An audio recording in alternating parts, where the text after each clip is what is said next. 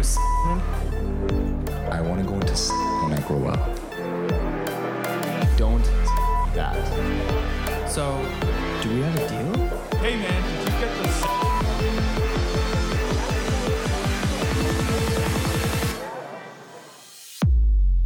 Hello, and welcome back to another episode of the S Word podcast, where we aim to provide you with the ideas that you can use to turn your role as a salesperson from being just another job into a tool for personal growth, increase your sales, and on the way, we hope to break down the taboos around selling being this manipulative act.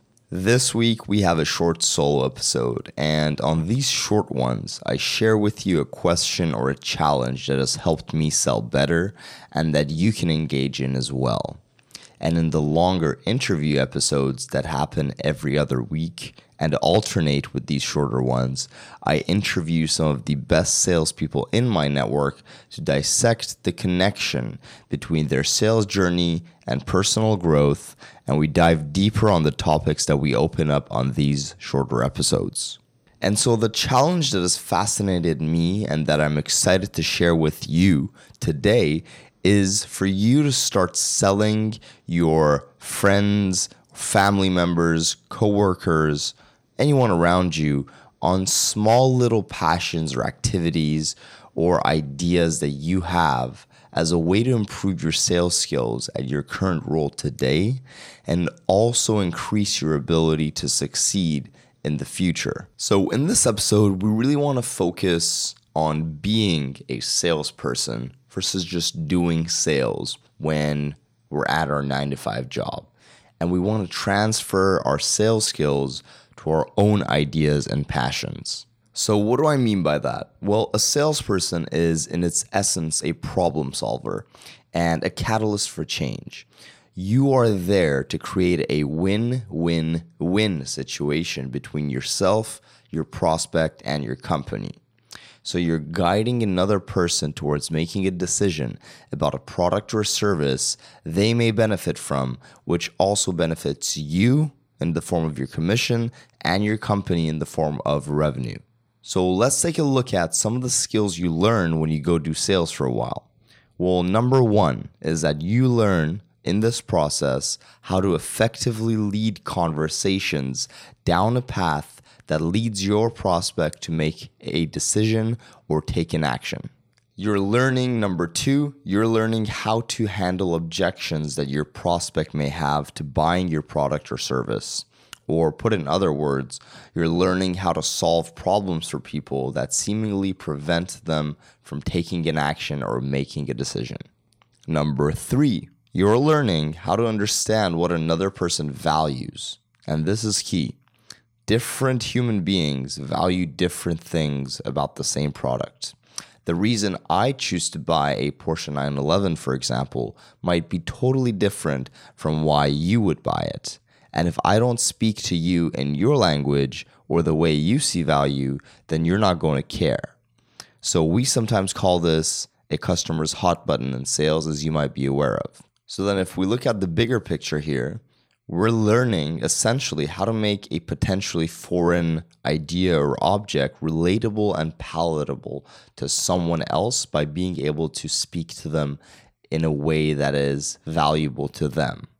And number four, you're learning persistence. So you're understanding that not everyone is ready to, nor is it the right fit for them to come on board with your product or your service. And you're learning how to talk with 10 or even 100 people so that one of them may potentially be a good fit for whatever it is that you're offering. So these are all amazing skills. Now, what would happen if we started applying all these skills to our everyday life with our friends and coworkers? And I'm not talking about going out and selling all your family members the same product that you sell at work and starting to pitch them on how great your vacuum cleaner is or your life insurance or whatever else your product may be. I'm talking about selling your ideas and passions to people around you. See, because each of us are unique individuals and we each might have a couple things we find to be super awesome that are not going to be part of the mainstream and that everyone around us may be into. So you may be really into, say, Formula One racing or heavy metal rock and roll music or playing Nintendo or whatever else. And maybe none of our, your other friends are into it.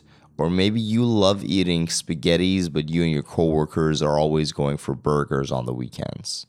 Well, let's just use this example of let's say you want to take your friend to go to a heavy metal rock concert with you. That's something that you're into, but your friend isn't. What would you have to do? Well, you'd have to go through a similar process as the same thing you do at your work. You'd have to ask yourself why you love heavy metal rock music so much. Maybe it's the fact that you love electric guitar since you play guitar too. Maybe it's the aggressive nature of the music that makes you come alive. Whatever it is, because that is what is going to fuel your ability to talk passionately about it to your friend. But you also have to figure out why your friend would find value in a rock concert. Maybe your friend's only taste in music is R&B and hip hop, but you know he's a big fan of action movies with Tom Cruise. So you can maybe liken it to watching an action movie because of the amount of intensity that a heavy metal concert has. See, you're relating it to his reality in order to help him see the value in a way that he understands it. Then, as a part of the process of building the value, maybe you show him a few YouTube videos of a heavy metal rock concert first. Maybe you show him photos of you at the last concert having a ton of fun and showing him that he'll have that much fun with you this year too. Then, just like any other sale, for sure there will be objections from his side, which, if you're a smart salesperson, you will do your best to anticipate and figure out how to solve it. And just like any other sales conversation, you'll get either a yes, a no, or a maybe.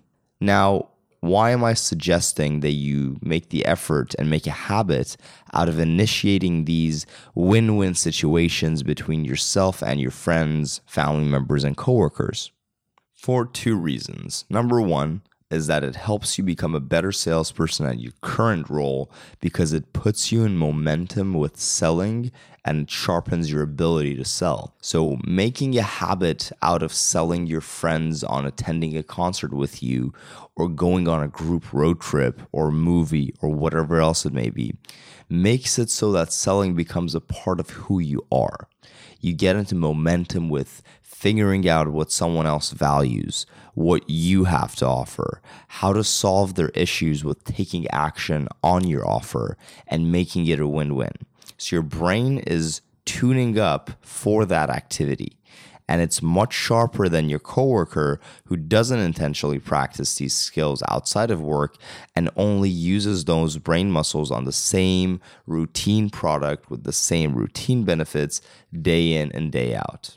The second reason to get into the habit of becoming a salesperson in your everyday life is that it teaches you the difference between selling someone else's product and selling your own idea, which this is an essential skill you need to master if you want to advance your career.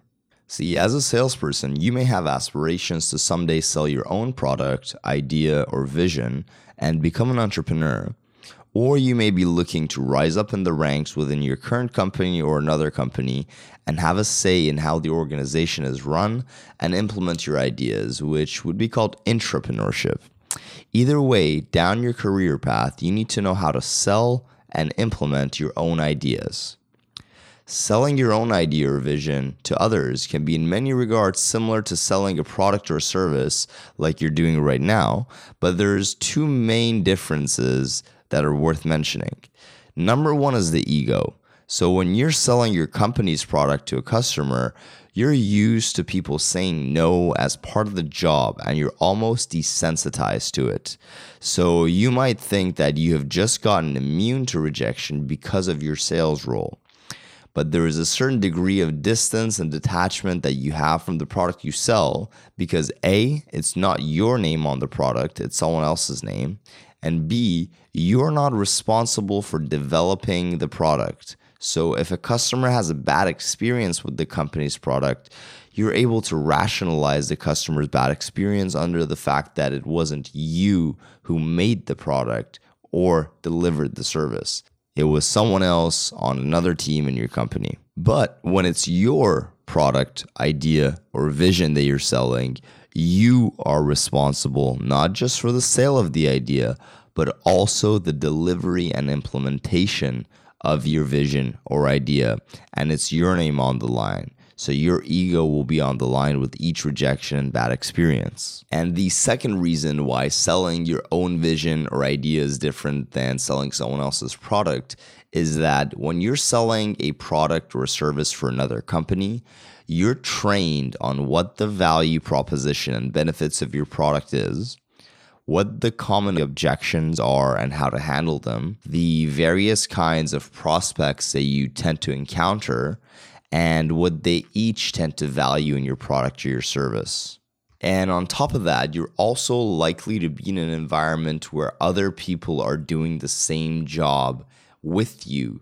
So you can compare notes, go learn from the top salesperson, and generally have the ropes shown to you. But when you're selling your own idea or vision, you don't have access to any of that, and you have to figure out all of that for yourself.